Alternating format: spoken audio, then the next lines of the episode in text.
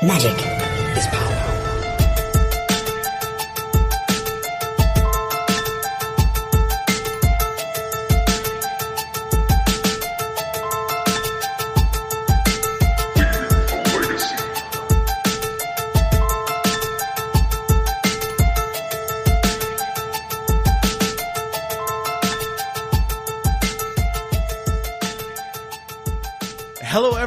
Welcome to another episode of Leaving a Legacy. My name is Patrick. I am your legacy newbie.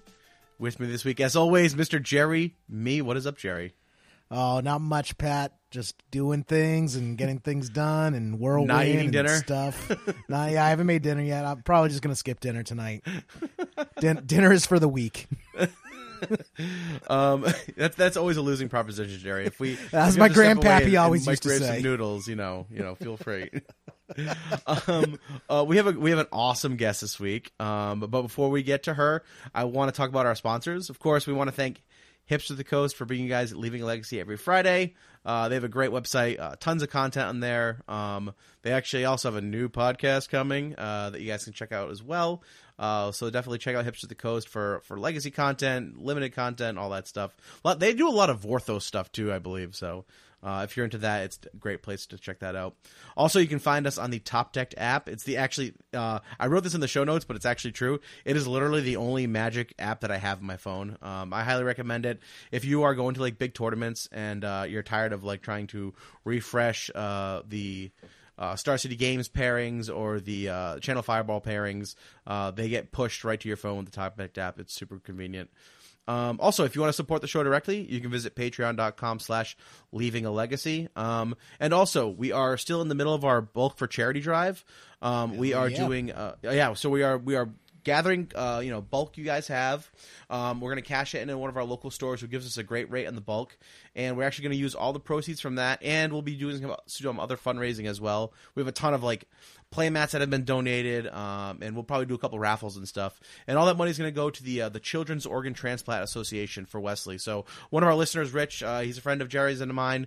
And, uh, he's a really great guy. He supports the show and uh, his son is in need of a transplant, and so we are going to be donating uh, all the proceeds from that, all the proceeds from the raffle, and uh, and the, the the playmat sales, and anything we get in commons will all be going to that. Um, I'll drop the link in the show notes if you guys want to donate to that directly. Obviously, if you have hundred commons and you live in uh, you know in Canada, it's gonna be really not co- you know convenient or con- you know it wouldn't be worthwhile to ship them to Massachusetts. Uh, but if you wanted to support them directly, I will drop that link in the uh, in the show notes.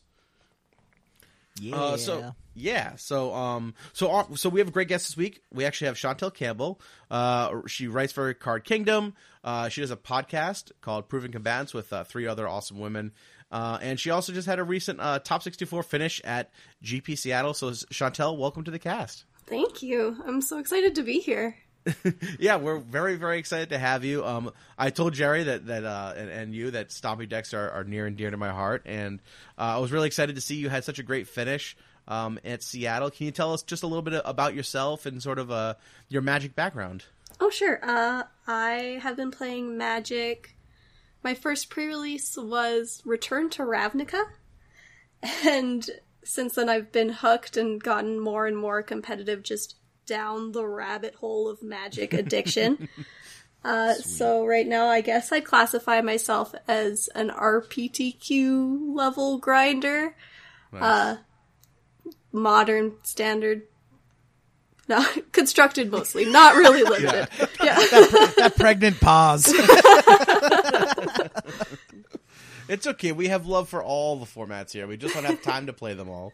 You know, so that's yeah, that's great. Um, yeah, that's that's what that's what Magic does, man. Wizards they just they get you in that pre-release and they hook you, and then is then the next thing you know, you're uh, sleeping on people's couches to go to RPTQs and and you're driving 16 hours to get to to get to GPs, and you, you've wondered what you're done with your life, and it's a slippery slope, but uh, it, it's a it's a fun one for sure. And Return to Ravnica was such a good one to start with too. You chose well for your first set. It's actually it's really funny. I remember my first ever pre-release. I was so disappointed that I opened up uh, my pre-release pool was four lands at the rare slot. And they were just top lands. And I was just like, this is garbage. I opened four lands? God, my deck's terrible. Uh, for our listeners who don't remember, the rare lands in Ravnica were the shock lands. Those were good Uh, to have. That's like I remember I found like a backpack in the back of my closet one day, and just like shoved in the bottom of the backpack was like a Spiritmonger and then like four onslaught fetch lands. just like unsleeved, sitting in the bottom like of this backpack, just like grinding up against the uh, the Oh. leather of the backpack. I'm just like, oh yeah, I thought these were bad. Jerry, you still got those fetch lands, man? I do. I have one of them's a, a flooded strand, and it is like tissue paper thin. It is worn. Sleeve playable. Sleeve playable. yeah, it's well it's a well loved it's a well loved card. so so Chantel, you were telling us that you made the uh, the trip down uh, from Canada to play in the uh, in the in GP Seattle. Uh, the last legacy GP that we've had. Uh, can you tell us a little bit about your trip and uh, and how that went, and then, uh, and, uh, and yeah, just tell us a little bit about your trip down there and uh, how how you like the GP. Yeah, uh, I live in Edmonton, Alberta, which is the northernmost capital city in Canada, the northernmost country in the world. So I live north. And flights are generally pretty expensive. And I had an RPTQ coming up. So I convinced my boyfriend and a friend of ours, Dean McLaren, that we should all just take the week off and go down a week early and play the RPTQ at Card Kingdom and stay for a week in Seattle. And so they agreed. So we did the 16 hour drive. The way down we did in two days, which was much smarter than the way back, which we did all in one day. Yeah. we, it- yeah, we it- went out kinda- to what was it? Columbus. We went out to Jerry to, uh, last not last summer, but the previous summer. Yeah. Do we drive to that one and we're like Yeah, never that was again? A, that was a nine hour drive, and I'm like, I'm never. I will pay Yeah. five hundred dollars to fly. I'm not. We, we did it on our friends like Saab too, and it's like four of us in this little Saab with all our luggage, and it was just it was just miserable. See, I I thought I was fine because like growing up, my family did road trips. Like my dad's claustrophobic, so he could never fly anywhere. So we always did road trips, and we drove to like Florida every year, which is a 24 hour drive. So I'm like, oh, this is fine. And then I remember it's like we were doing it in my parents' like big SUV with like lots of room and space. Meanwhile, it's like four fully grown men crammed In into a clown compact car, yeah, it was terrible. with our luggage. Never terrible. again. Yeah, we got we got real close in the backseat of that trip. Um, uh, so all right, so you brought uh, mono white soldier stompy uh, to the GP. Can you tell us a little bit about what, like why you chose that deck and how you got introduced to the deck? It's actually really funny. So I was spending the weeks leading up to the Grand Prix practicing limited because the RPTQ is limited. And I was like, okay, I'll do that and I'll choose one GP format to get really, really good at and get all my reps in. So I got a ton of practice for standard. like, I just was like, I'm just gonna play a deck that I think is super fun uh, for Legacy, and Soldiers has kind of been my baby forever since I found a rogue deck list online ages and ages ago. Yeah, I mean, I think it's awesome because Soldier Stompy has almost been like a meme for a while. like we've seen it, we've seen it like pop up, and everyone's like, "Oh, that's funny." And like, there's a, a local guy who plays uh, events around here who actually also writes for hipsters, uh, who's been playing it, and it's his like pet deck, and everyone's like, "Oh, that's funny." Is it Sean Ma- Ma- Masick? yeah, Sean yes. Masick. Yeah. Yep. Yeah, actually, so- uh, I think you wrote an article on his deck, right, Chantel? Yeah, I- maybe referenced his deck. Yeah, I saw his uh, article on Hipsters because he did well at an SCG, I believe. Yeah, and And I was like, is Soldiers actually a viable deck right now? Because I mean, he had made some changes, and I was like, I think, I think it might be the right position. so like Yeah. I uh, so here's here's my like quick like two cents on that. I think that Stompy deck in, in a land of Grixis Delver, um, where their threats are so so um, dependent upon their one and two minute uh, drop, like one and two drops. Like any Stompy deck that's gonna try to play Chalice on one is just like relatively good against them. And then you also have like uh, you have eight Thalias in the deck that are just going to tax their land so hard. It feels like you're fighting on an axis that they're um, not quite able to uh, to answer on that. You know, like they don't they're not running a lot of uh, main deck answers to uh, to a chalice on one. And when you shut off their ponders and their brainstorms, they can't find like their one of ancient grudge they might have in their sideboard as well. So uh, it seems like it might be like the matchup might be pretty good for you guys. Oh, absolutely. And I think I don't remember who said it, but someone said in an article you could play draft chaff if you can run out a chalice on one on turn one and still probably close out the game. Uh, a case in point, aerial responder. aerial responder would be so many games. That card oh, is. It's, it seems yeah, it seems great. I mean, I think you could probably make a tribal dwarf deck also. Like aerial responder would, be, would shine in that deck. I was actually looking re- at playing Thalia's lieutenant because I'm like, oh, most of your stuff's humans. That's probably fine. I want I want responder to take off in legacy so I can get dayman altars. Oh, so man. so tell us a little bit about the deck. So we have the deck list here, and if we we can run, actually, maybe it's let's worth run down because I don't yeah, think yeah. anyone has like even run, legacy experts don't have this deck memorized. Yeah, so let's run down this deck, and then if I'll I'll run down the, the, the cards, and I'll we'll kind of talk about them. Then if you have any cool anecdotes or or something you want to say about the card you think is really neat in the deck, just please uh, don't hesitate to interrupt me. I'm used to sure. it with Jerry. Um, so you're Whoa. running. so we'll just go down your your uh, your Seattle list here. So we have three aerial responder, which is uh uh this is like a recent uncommon. Uh, it's a one white white uh, for a flying vigilance lifelink two three. So just like uh, I don't want to call it an efficient beater because at three mana, like it's not efficient legacy. However, like a two three is fine to trade with uh, like an early Delver if you need to, pro- the protection against Delver, and it's also just like flying vigilance lifelink is like those are three good keywords to have next to each other, right? The card was actually put in the deck as a concession to Delver because originally the lists were running Ballyrush Banneret, which is a cost reducer for soldiers. Mm-hmm. Uh, and then you just were having such a tough time in the air that I believe they ended up adding an aerial responder. The double white can make it difficult to cast, but uh, yeah, I found it incidentally very good at getting through board stalls because surprisingly, not many creatures have flying. Mm-hmm. Yeah. not a lot of soldiers are equipped with our, our flyers. Surprisingly, surprisingly. Except, for, the, except for, this this dwarf soldier, he's small enough to fly. Um, we're also running a two captain of the watch, which is uh, four white white uh, so this is a six drop. So this better do something amazing, right? So four white white uh, for human soldier vigilance. Uh, it's a lord, so other creature soldiers you control get plus one plus one and have vigilance. And when it enters the battlefield, you have to put three one one soldiers onto the uh, tokens onto the battlefield. So that's pretty impressive because it comes in, the, in, in as a three three, and you're getting three additional two twos when it enters the board when it enters the battlefield. Yeah, basically. Yes, yeah, it seems decent. um, two Daru War Chief. It's two white white for a creature soldier, and it just it, it's a cost reducer, right? So soldiers cost one less to play, and your soldiers get plus one plus two. Does that include itself? It does include itself, yes. Oh, nice. So it's so it's a two three. Mm-hmm. Okay. Um, let's see. Uh, four enlistment officer, which is three and a white for creature soldier. It has first strike. It's two three, and when it comes to the battlefield, you reveal the top four cards of your library. Put all soldier cards revealed this way into your hand, and the rest on the bottom. So it's uh is that Goblin Goblin Chief or Recruiter? recruiter. Okay, yeah. So similar f- function to Goblin Recruiter. Uh, so can you tell me about like the best like four cards you saw off the top of your deck in the GP? Uh, I oh that's tough. I had one where I think I revealed two two drop Thalia and a three drop Thalia.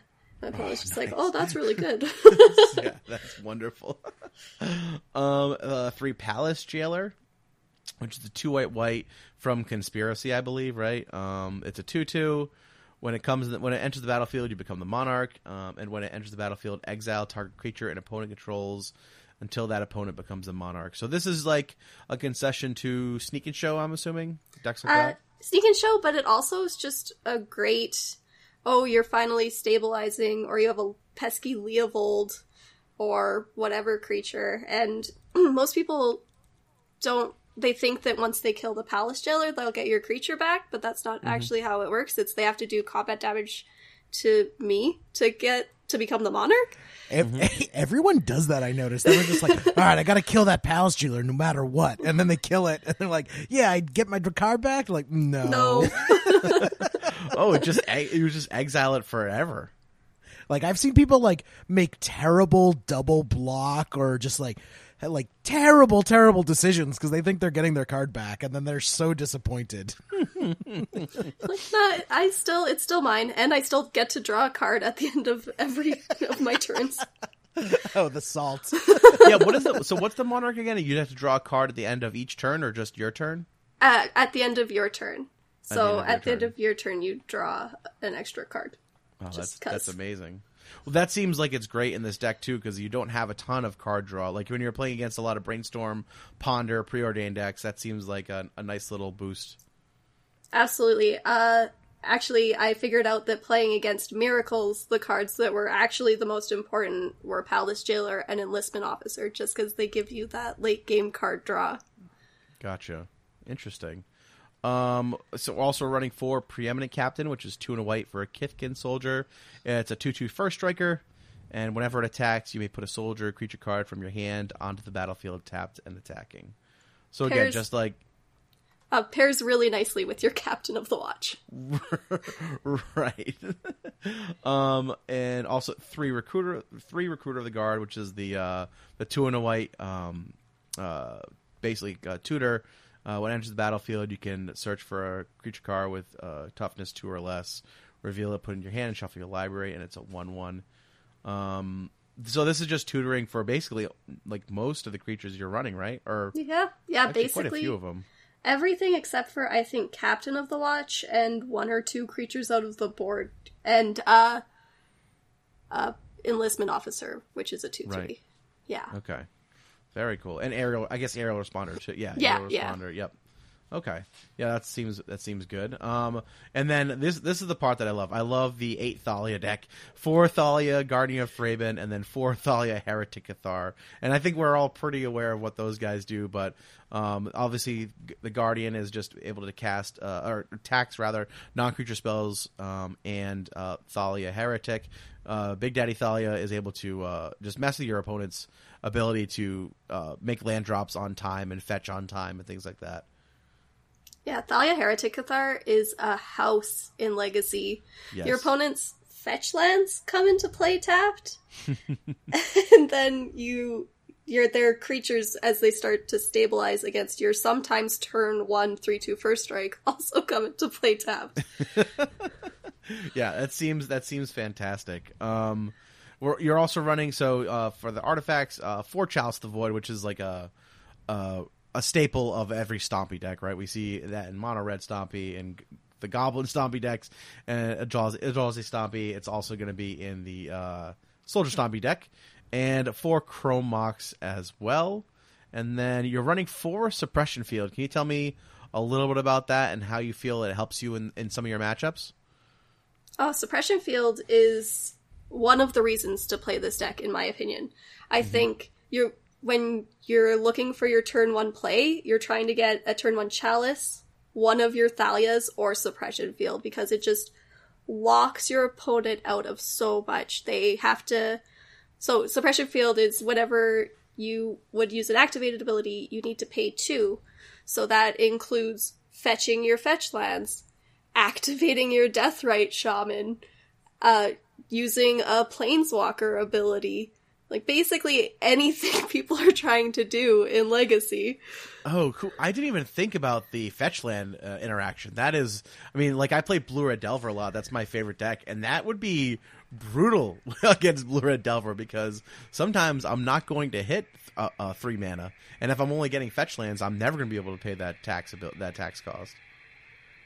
Yeah, it's, it's bonkers good. Yeah, that's great.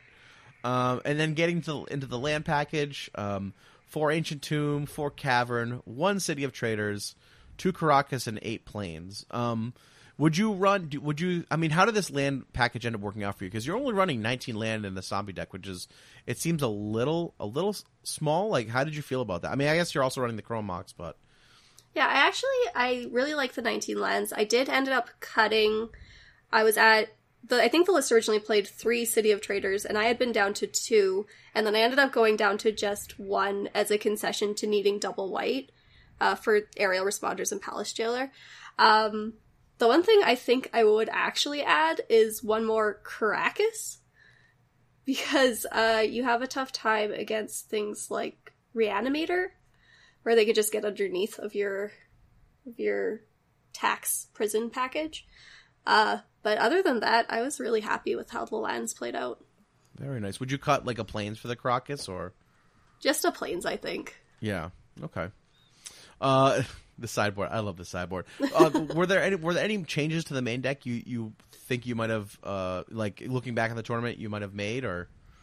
I think I'm pretty happy with it. I think I might have. I think I was only running three Palace Jailer in the main. I might have wanted to go up to 4 Mm-hmm. That's basically it, and a Karakas. But I was really happy with how it played. Yeah, awesome. Uh, and this sideboard, I, I really enjoy the sideboard. And actually, there is one card in here that I've never even heard of, so we're definitely going to talk about that. Uh, but first, uh, one of my favorite cards in all of Magic, Armageddon. Running two copies of that. That's fantastic. Armageddon was it just overperformed for me every time I cast it. Not close. I had originally been testing one, and I was like, no, we want to. I actually was gonna run a Ravages of War as my second one, and then I googled Ravages of War, and I was like, oh, it's a hundred dollars for a functional reprint of Armageddon. No, we'll just play a second four dollar card. That's fine. A a hundred dollars isn't worth playing around surgical. Oh, that's fantastic. Uh, uh, so two Armageddon, one Containment Priest, but you're also running two copies of Holy Light. Which can you just tell us about this card, please? Because I saw it in the, in the I did not know what it was. I had to look it up. Uh, it's uh, a great answer to young pyromancer tokens and uh, merfolk. True name nemesis. This is a card from the Dark. The art is super weird if you set- haven't seen it. It, the art cool. reminds me of the cover of Human Clay, the uh, the Creed CD. Ask, green? You know what? It, you know what else it reminds me of? It reminds me of like a colorized version of. Do you ever read the um, uh, spooky sco- spooky stories to or scary stories to read in the dark? Oh, yeah, that yep. reminds me of that too. Like those those uh, charcoal drawings. Anyway, it's two to white instant. Non-white creatures get minus one minus one until end of turn. So a lot of times it turns into like a one-sided board wipe. Uh, I just want to a shout out to the Holy Light from the Dark, the set best known for Blood Moon. Um, I mean, this is also a three man enchantment. right? Yeah. It's it's as good as Blood Moon, right? yes, yeah, absolutely. It's I. I mean, it is it, it is super relevant for the Grixis. Uh, like killing True Name is huge. I think I'm gonna buy a playset of these. I don't even play White Legacy, and I just like it. And also, there's just a butt on the front, which is pretty funny. There's a naked butt there. Actually, we're just gonna pull up TCG play. I'm gonna put that in my cart right now. Um, uh, also running uh two copies of Selfless Squire. can you can you tell me about Selfless Squire? This Is this a commander card? Yeah, this is, is, right? a Okay. commander card. It is a soldier. it is a four mana one one that has flash, and when it enters the battlefield, sorry, when it enters the battlefield, it fogs, and the amount of damage that it prevents that would be dealt to you, it gets that many plus one plus one counters. So I think the largest I had it over the weekend was an 86 86. What? Be- my I my elves opponent had comboed off and swung in. That's amazing. Yeah. It That's uh amazing. it is the source of quite a few blowouts. I because one, no one knows that it's even a card, and two, by the time someone swinging in with a big dude for lethal, like from Sneak and Show or from lands, you just you got him. Yeah, well, especially against like Sneak and Show because once they attack, that's their whole plan. It's like if they swing with Emrakul and it doesn't work, they usually lose. yeah, I had a game actually uh, on day two where my opponent I had a Karakas out and a three drop Thalia, and they had a sneak attack out, and they set up a turn where they bounced my three drop Thalia and then sneak attacked in the Emrakul so that if I bounced it, they could just replay it. And I was like, that's fine. And so with the Annihilator trigger on the stack, I floated the mana. Then I flashed in the Selfless Squire, and then my opponent read it, and then the judge that was watching read it, and then some random person standing in the crowd read it. I was like, oh, I, yeah, I make it, this is a 16-16 now. And then That's they're like, oh, I'm dead, okay. That's fantastic. um, right. Also running three copies of Cat. So this, man, these are like you said, draft draft uncommons. There are quite a few in here. Uh, cast out three and a white enchantment from Amonkhet as well. Uh, when cast out enters the battlefield, exile target non-land permanent and opponent controls until cast out leaves the battlefield. You can also cycle it for a white mana. Uh, yeah, Cast Out was actually a concession to the rising popularity of the like little red mono red stompy lists. Because my deck has a really tough time beating Ensnaring Bridge. But Cast Out Okay. happens to be a great answer to that because it's instant speed and you can just do that and then Nice. attack in. And it also had some great, great flex against sneak and show decks Yep. this poor Sneak and Show opponent. I, I game three. He turned two, I think, a show and tell, and I was like, oh, I think he's going to show and tell in a sneak attack to play around Palace Jailer. Okay, I will put in this cast out, and then I can exile the sneak attack. That'll be great. He did not put in sneak attack. He put in omniscience. Oh, so yeah. I got to cast out an omniscience, and I was like, "Oh, that's great." That's fantastic. Yes. um, also running a copy of Eidolon of Rhetoric, uh, Journey into Nyx Uncommon, um, which is just two and a white for the for the spirit, um, and just each player can't cast more than one spell each turn. I'm assuming this is like just a sideboard in for Storm for the most part. Yeah, I I got it out in a game two, I believe, against Storm, which bought me enough time to win. I also ran it out in a game two against Aluren, which made for a very strange and grindy matchup. Oh, interesting. Okay, and then uh, and uh, two copies of uh, our friend Aaron Campbell's favorite card, Rest in Peace, and uh, two uh, two Sorcerous Spyglass, which is like the Pithing Needle card, right? So, Yeah, um, so and how did you feel about the sideboard? Like, how did that perform for you over the weekend? uh, I was really impressed. I actually had included a few more catch-all answers because I wasn't sure what I was going to be playing against, and I ended up playing against thirteen different decks in my thirteen rounds. so That it worked Legacy's really, really I love Legacy; it's the best. Yeah, so uh, yeah, I was super impressed with the whole how how the whole sideboard turned out. Nice. Uh, do you want to tell us a little bit about how your tournament went? I mean, obviously you finished top sixty-four. You you had a very successful outing. Um, do you want to just kind of you can go round by round, or just sort sort of tell us what kind of stuck out in your mind and your experience with the format as a whole? Sure, for sure. Uh, yeah. So on the Wednesday, actually, I played against. I played in the Duel for Duals that Card Kingdom was host- hosting, and I put up a pretty mediocre three four. And I was like, yeah, this is this is kind of how I expected Legacy to go, but that's okay because I'm gonna play standard. And then on the first round of the GP, I find myself 5-0 going into the sixth round, being like, I'm so confused. This isn't how I drew this up. Um, yeah, no, it was really, really odd. Uh, I had some really good opponents, but the round, my round six opponent was actually against Athena Frolik, who was on 12 post, or 9 post rather, because she was hmm. only playing one of the, the extra land. I'm making hand motions, but you can't see them. Uh, the, the Suva. yeah, Vesuva. Um, yeah. And I was like, oh, Athena, because we had been chatting earlier in the day, and you're like, and she like made the joke, oh, we're probably gonna be paired against each other because we're both women in the community, and I was like, nah, like I don't think so, or five oh, whatever. And then they were like, should tell it Athena, and I was like, ah, no, of course. yeah. So that was my first ever feature match, actually, which was only slightly nice. completely terrifying. But Uh, yeah, Athena made say, it really like, good.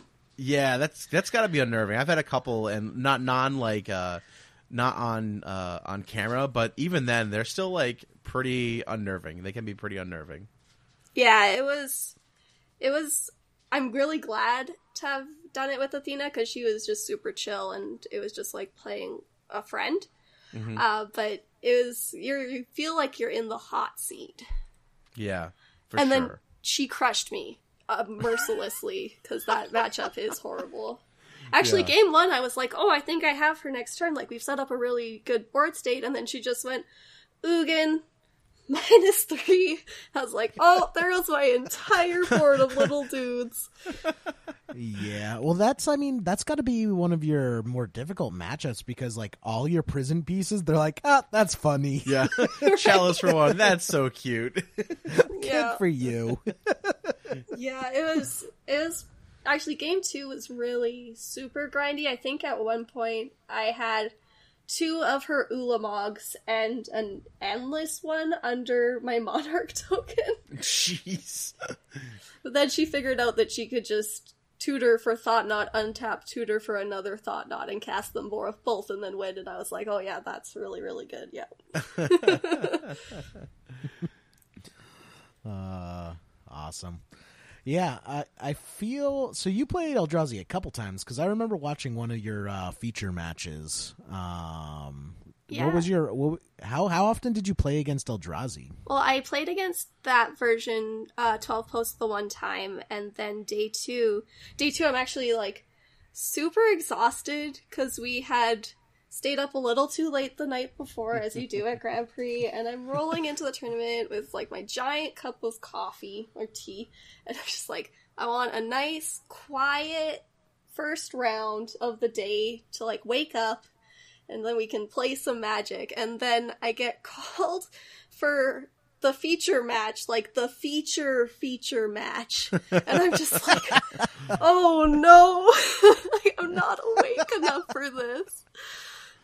Yeah. So I that was against Eldrazi, but it was against Eldrazi Stompy, which was like it's slightly smaller than 12 posts, which I think I'm actually favored against, or more favored against. Um yeah, it was crazy. Like looking back on it, b- being able to go back and watch all of the mistakes that you made, I feel like is both a blessing and a curse. True that. I just like went back and like watched the match and I was like, oh, like there's a missed Thalia tax on him and I missed my own Thalia tax and Chad is saying I'm a cheater. and. I like missed a cycling on my cast out and I knew that because cast out cycling is an activated ability, so you have to pay two more with suppression Right. field and I'm just just missed it and gave my opponent an opportunity to just punish me. Luckily he did not. But I was just like, oh, brutal, and I missed Monarch token draws. It's it's rough.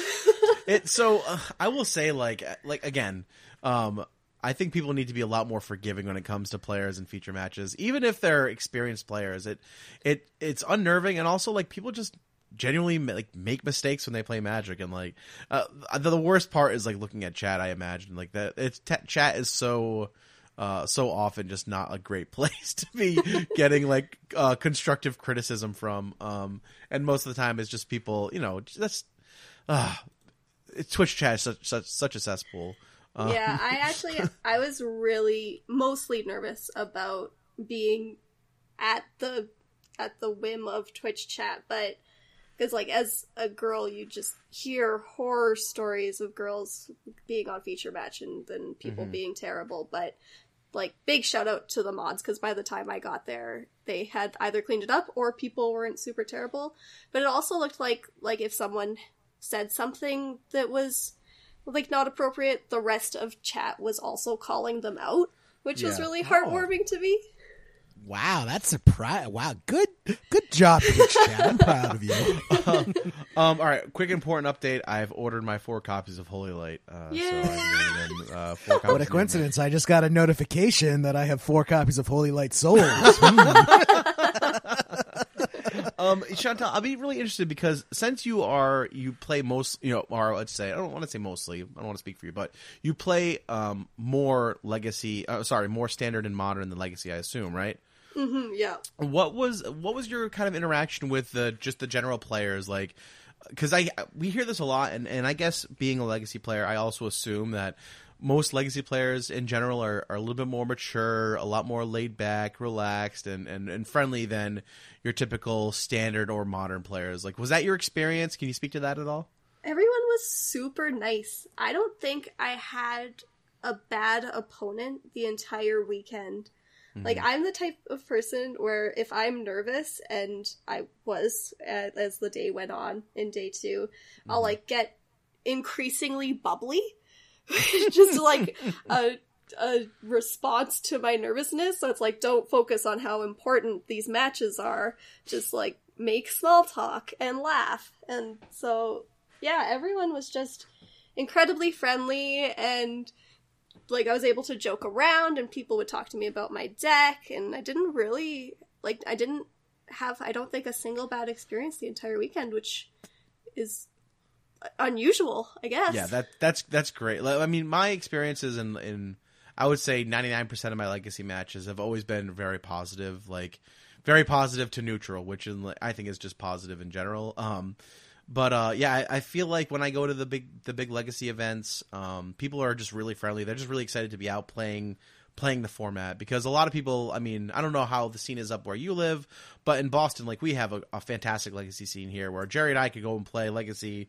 I don't know, three or four nights a week, um, like tournaments that are you know over sixteen players. Um, gaming etc which is I, I, I would call like my local store even though it's like an hour away they regularly like will do uh, a 1k that gets over 100 people and they'll make it like a 2.5k um, so they get the attendance here for legacy is really really great how is it in your region Uh, Edmonton is smaller. Edmonton's a smaller city, but uh, Yeah. the legacy community we have is really tight knit and very dedicated. Actually, our magic community generally is pretty tight knit, and everyone kind of knows everyone, and people organize legacy nights just to play legacy, and everyone is super, super great. Like I was like, I need three Thalia heretic heretic cathars, and my friend Shane was just like, yeah, here, like, good Yeah. luck. It's, Yeah, it- it's amazing. it- yeah it's uh yeah i mean i don't know if like i can get duels or any any card in the format from from any of my friends and they're like oh yeah here's like you know $2000 in foreign foreign black border duels like yeah, take them, totally. play with them, just uh, get them back to me when you're done. It's like, yeah, it's it's such a it's such a nice. The legacy community, in my opinion, is just such a nice community to be a part of. It's like super relaxed and very friendly, and just I don't know. I really enjoy it. I think that's why I'm still playing Magic in general. No, absolutely. Like, I feel like I probably could have played any deck I wanted for this tournament. Yeah. Shows a lot that I've played soldiers, but I like I had nights where I was like, I want to try to learn Legacy Storm, and someone was like, "Here's the deck for the night," and I'm like, "Sweet, I get to try Legacy Storm tonight." Yeah, it's it's a great community here. Legacy Storm, I can confirm, too much math for me. So, Me too. so, t- so you want to tell us a little bit about uh, your experience on day two and kind of uh, and how that went for you? Yeah, so after I settled my nerves after the feature match and the interview and the just craziness of my first round, I played I actually ended up I think 9 2. I had I ended up with one more feature match in round 9. I oh no, that was round 9. Round 11, 12, 12 uh, which was so I was yeah nine and two, and I was like, what is going on? Is my first pro tour gonna be on the back of Legacy Soldiers? That doesn't seem right. it's it's like one of those like underdog stories where the team wins the championship and beats the you know the big bad kids at the end of the movie. It's amazing. A- a- am I living a Black Mirror episode?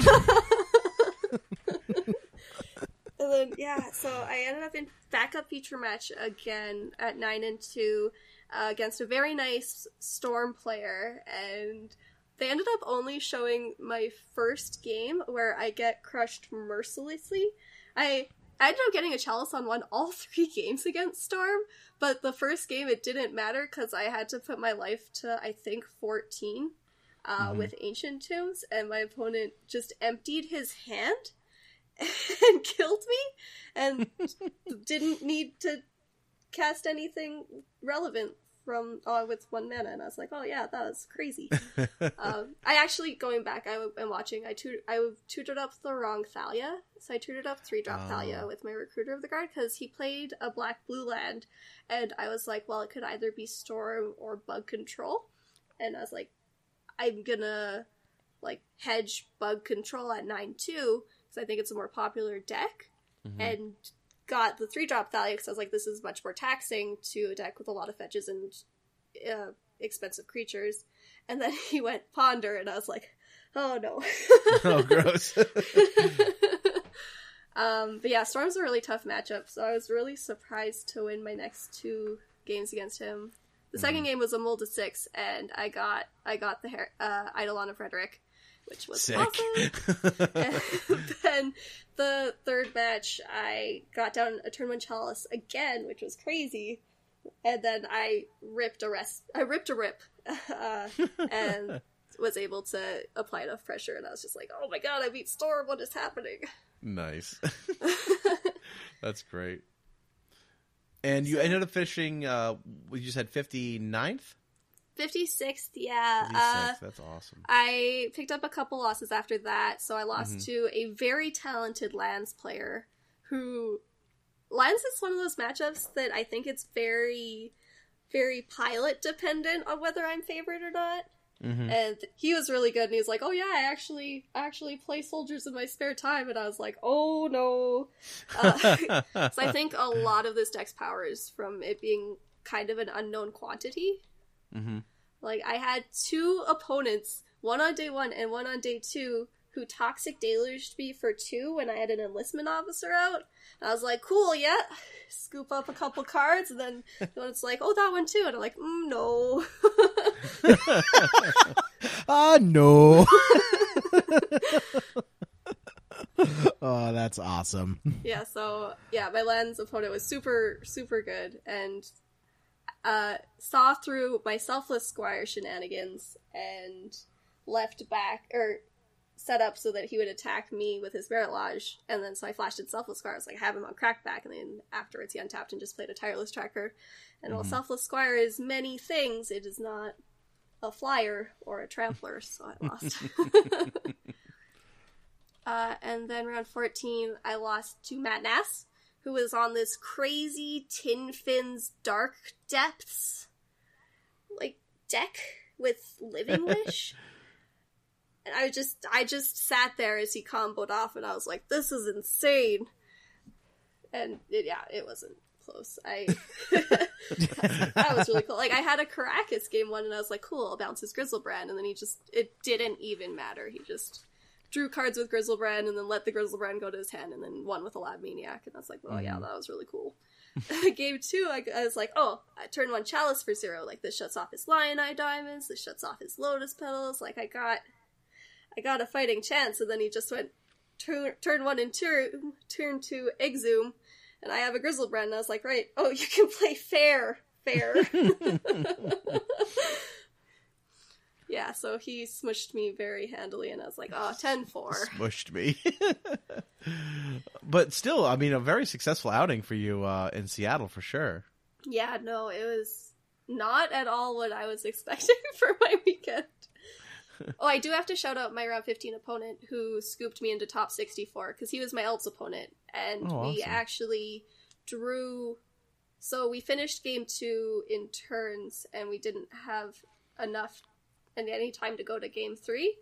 And we just talked it out that like, I would be on the play in game three. And we agreed that, that, that we thought that, that would give me an edge. And so he scooped to me. So I have to give him giant shout outs. Nice. That's ama- that's great. Uh, so was were there any takeaways you had from from the legacy tournament that you that uh you kind of bring home with you, or you think helped you with Magic in general? Um, I think don't be afraid to play fringe decks is Mhm. a really good one.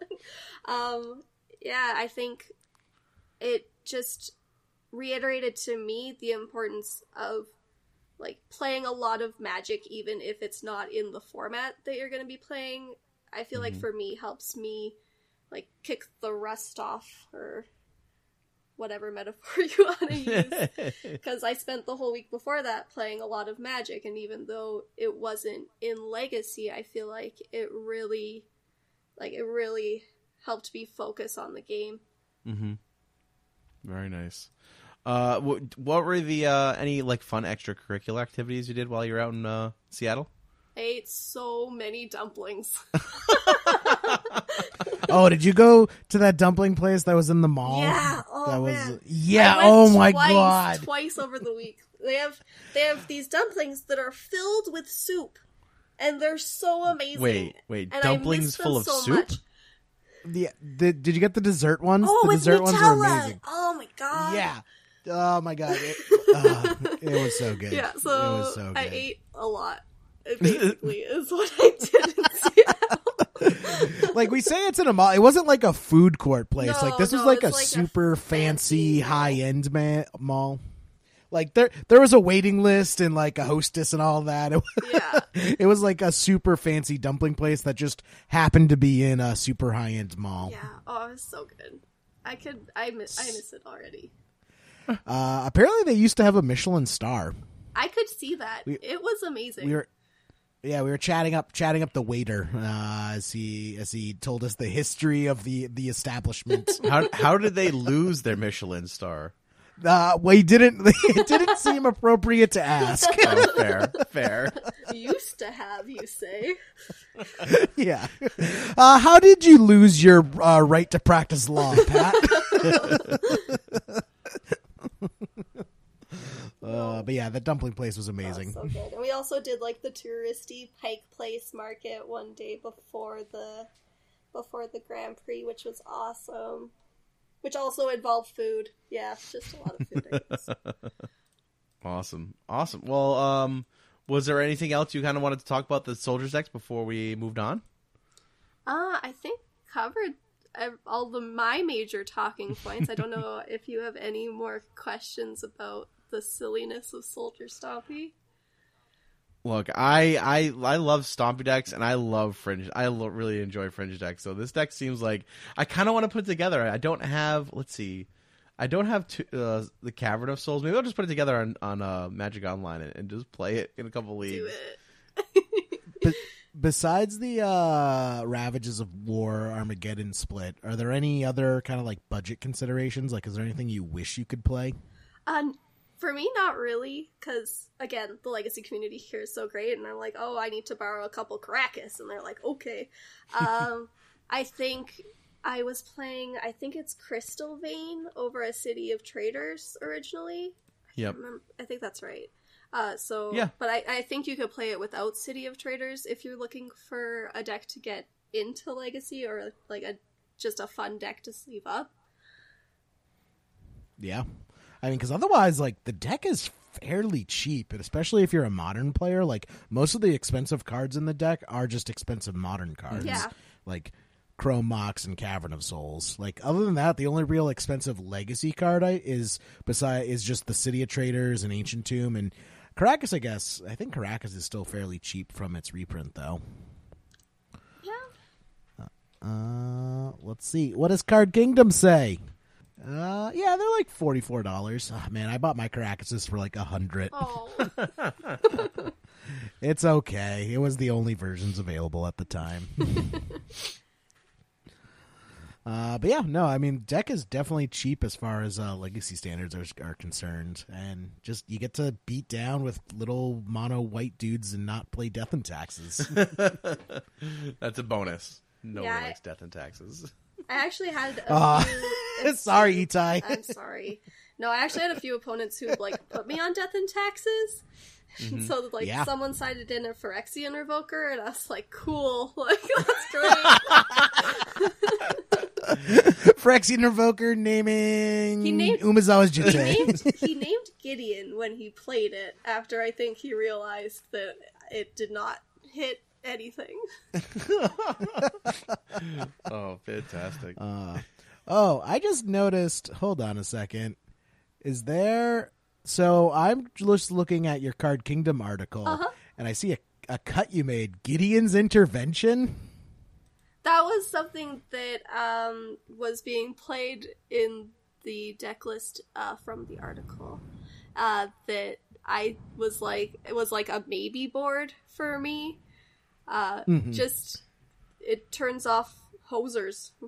You're like, I don't, I don't care about that thing you just played because it's not going to do any damage to me, or you can't ever play that thing that I'm worried about. Right. So yeah, Gideon's interventions two white white as Gideon interventions enters the battlefield. Choose a card name. Your opponents can't cast spells with the chosen name. Prevent all damage that would be dealt to you and permanents you control by sources with the chosen name. Oh man, uh, I like Nice. that. That's a little janky. I like it. you adding that to your card as well, Pat? You know, no, it's too new. It's too new. It's too new. It's from Amonkhet. It's too new? I'll have to wait I was 15 years, also- then I'll have to buy them. I was also toying with the idea of playing Helm combo out of the board. Just, Oh, I love that. Turn into like two God. card Monty when you like after after sideboards. Yeah, it's like no, that's that would be that, That's- yeah. uh, if if I sleeve this up, this is what I would do. I would just the entire fifteen card sideboard's just going to be like four helm, four rest in peace, four moat, just like side out all the soldiers. it's like gotcha. I love it. I love it. Um. All right. Well, Chantel, can you tell us a little bit? About, I- I know you're on the cast Proven Combatants, and I've actually been able to listen to uh, a few of your episodes. I've really enjoyed them. Can you tell us a little bit about the podcast and uh, some of your castmates over there and what you guys are up to? Yeah, uh, so it's myself, uh, England's national champion, Autumn Burchett. Uh, yeah, who's been on a tear lately? By the way, oh, congrats she's to just Autumn. crushing it. Like, Yeah. uh, won the MOCS a few weeks ago, and then recently top aided a PTQ. Just And She just just, talks about it life. so nonchalantly too. It's like, oh my gosh, that's amazing. It's just like, oh yeah, just yeah, you know, that's crazy. yeah, yeah, exactly, exactly. yeah, she they're, they're incredibly talented. I I'm my, my mind is boggled at like just listening to her talk about lantern control and I'm like Mm-hmm. you see the game in a way that I don't know if I will ever see it. Yeah, yeah. Uh, and then uh, there's GPDC Day 1 9 Oer Sarah Zyla. Uh, and then we have Pro Tour competitor and Squee the Goblin on Twitch, Teresa Fa. and then, yeah, I we've been on the air for six months now. We have po- Right. uh, podcasts coming out every second week. Just, I was like, we like we need. There's no real competitive girls and non-binary folk in Magic podcast. Like, yeah, I want to start one, and then Yeah. it's come together so like more than my wildest dreams. yeah, yeah. That's. I think there's a, a need for that. I think the girlfriend bracket uh, with Erin Campbell and uh, some of other friends that we have over there did a really, really great job. And uh, when they when they ended the cast, uh, I think there was a void there. I think you guys have stepped into that very nicely. and You're doing a great job. That's high praise. Like we're trying. Well, Yeah. it's it's just it's just great to hear. It's great to hear podcasts that are like you said of, of women and non-binary folk, people who like make up a larger percentage of the Magic players than I think people realize. It's nice for people to be represented and have just similar-minded folk who they can listen to. Um, I think it's important, and uh, I'm really glad you guys are doing it. I think it's fantastic. Thanks. Yeah, I'm always on the soapbox box preaching representation is important, and I was like, well, time to put your money where your mouth is. I guess. and uh, and how have you enjoyed podcasting? How's it been for you guys? Oh, it's been so awesome. It's more work than I anticipated. Like I anticipated it being a lot of work, but then I'm like, oh, it's midnight and I'm still trying to get this edited and up. And Yep. uh, oh yeah, yeah. but yeah, the outpouring from the community has been so good, and the girls I'm casting with are super talented. Like Teresa was like, I'm just gonna design us a website, and I was like, okay. That's great. That's awesome. And um, I know you guys were working on your Patreon to get Autumn to Vegas. How has that been going for you guys? I think we're gonna do it. I am so stoked. I, uh, yeah, again, the outpouring from the community has just been just so stellar, and yeah, it, it'll be the first time that we're all in one place, which is gonna be crazy. Right, yeah, because you guys are quite spread out between you being in Canada and uh, and Autumn's over in the UK, and you know you're kind of all over the place. Yeah, autumn is awesome because uh, I get home and we record at 6 p.m. Mountain Standard Time, which is 8 p.m. Eastern time, Eastern time, which is I think midnight or 1 a.m. in England. And she's just like, "Yeah, I'll stay up." And I'm like, "Are you sure?" okay. That's fantastic. That's awesome. Yeah, that's that's great. Was there anything else you kind of wanted to to plug before we wrap things up here? No, that's basically it. Like, if you are interested in more of the competitive grind, proven combatants, that's what we talk about. We talk about like our struggles and successes and just getting better in the grind. And then uh, I do write for Card Kingdom uh, every couple weeks as I can, and that's at blog.cardkingdom.com, I believe. And then, Mhm. yeah, that's it. That's really it for me. Awesome. Do you? Uh, I, I'll put the um, I'll put your handle and the uh, the proven combatant handle in the uh, in the show notes for sure. Do you stream at all? Do you have Twitch or anything? Not yet. Okay. I'm currently living in the middle of a field, so not technically Edmonton. Uh, so our internet is just atrocious. Like Fair. I'm I'm amazed I have not dropped on this call yet. uh, but uh, once I am not in the middle of a field, there I am hoping for some stream shenanigans. So if Awesome. you're interested in that, to like keep an eye out, I guess. Yeah, please. If you get it up and running, please uh, don't hesitate to plug it on the Facebook page. There's lots of people there. We have a really great uh, community for Leaving Legacy on the Facebook page, so don't uh, hesitate to plug that there when uh, when you get it up and running. I mean, I really do want to stream soldier shenanigans, so I'm definitely definitely about that. I would tune in f- into that for sure. For sure. um, all right. Uh, well, we uh, instead of doing like uh, uh, shout outs in the cast, we do scoops into top eight. Um, Jerry, who, who do you want to scoop into top eight this week? Oh man. Uh, well, I mean, Chantel for coming on. Thanks so much. And uh also Daru War Chief because uh, that's that's an old favorite of mine. I remember opening that in uh, draft packs. thank you, thank you, Chantel, for bringing Daru War Chief back to the light, The holy light. the holy light. I got four copies near mint coming, and they were I got them for a steal. What, I probably have like several play sets in a in this box under my bed. I will. You know what? I will buy them from you. I will buy them from you for a smile, and that will be my new thank you card that I sign. A card I've never actually played in the game of Magic, but it just has a naked butt on it. It makes me laugh. That's not Daru War Chief. Daru War Chief is No, no, the- I the know. big I'm talking dude about. I'm looking- talking about Holy Light. I'm talking about Holy Light. It, is Holy Light reserve list? Is It's that is not, that next for the spike? It's a common. It's a common. I actually checked because if it was a reserve list card, I was just going to buy them out because they're like two bucks. you heard it here first, folks. Pat causing buyouts. I'm not. I'm not gonna lie. Someone on the Facebook page was like, "Hey, uh, copies of what was it? The Abyss."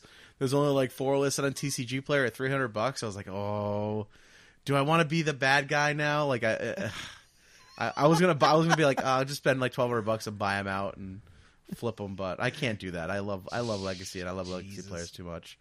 So someone. I'm just happy we're So- debating about pri- uh, prices instead of Deathrite Shaman now. yeah, that's been nice. That's been nice.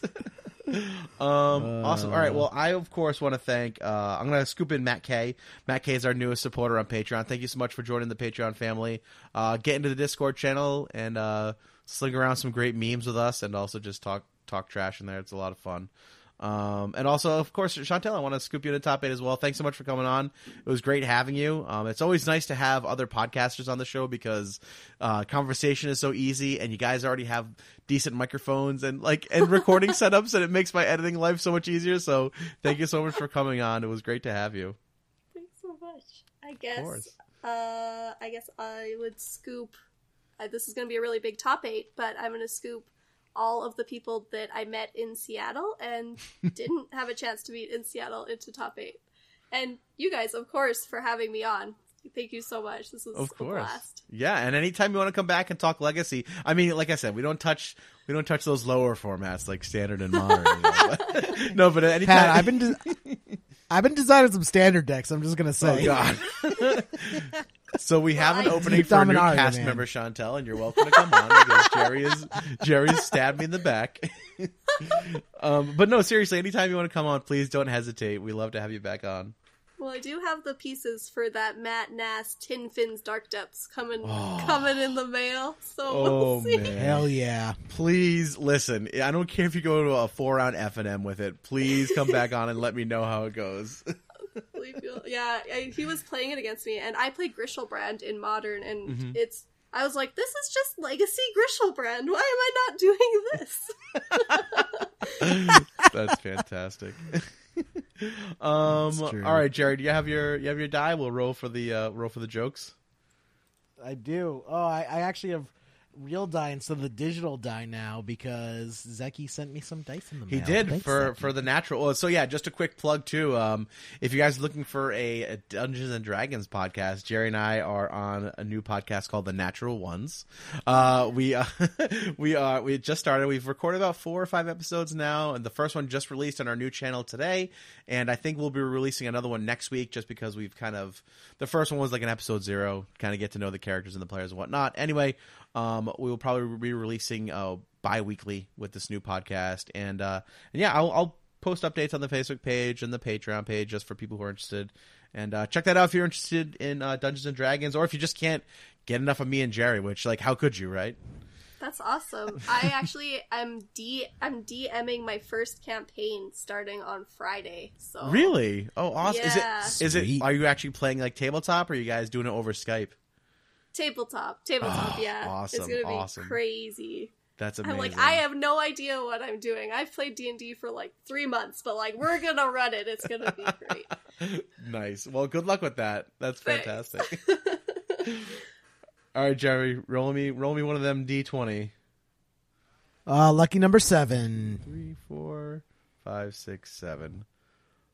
Th- all right, so this guy, oh Jerry Meme, uh, he said Yes, it's one of mine. Yes. this actually this one actually kind of made me laugh, and I read it to my wife, and she did not laugh, and I said, "You have no sense of humor."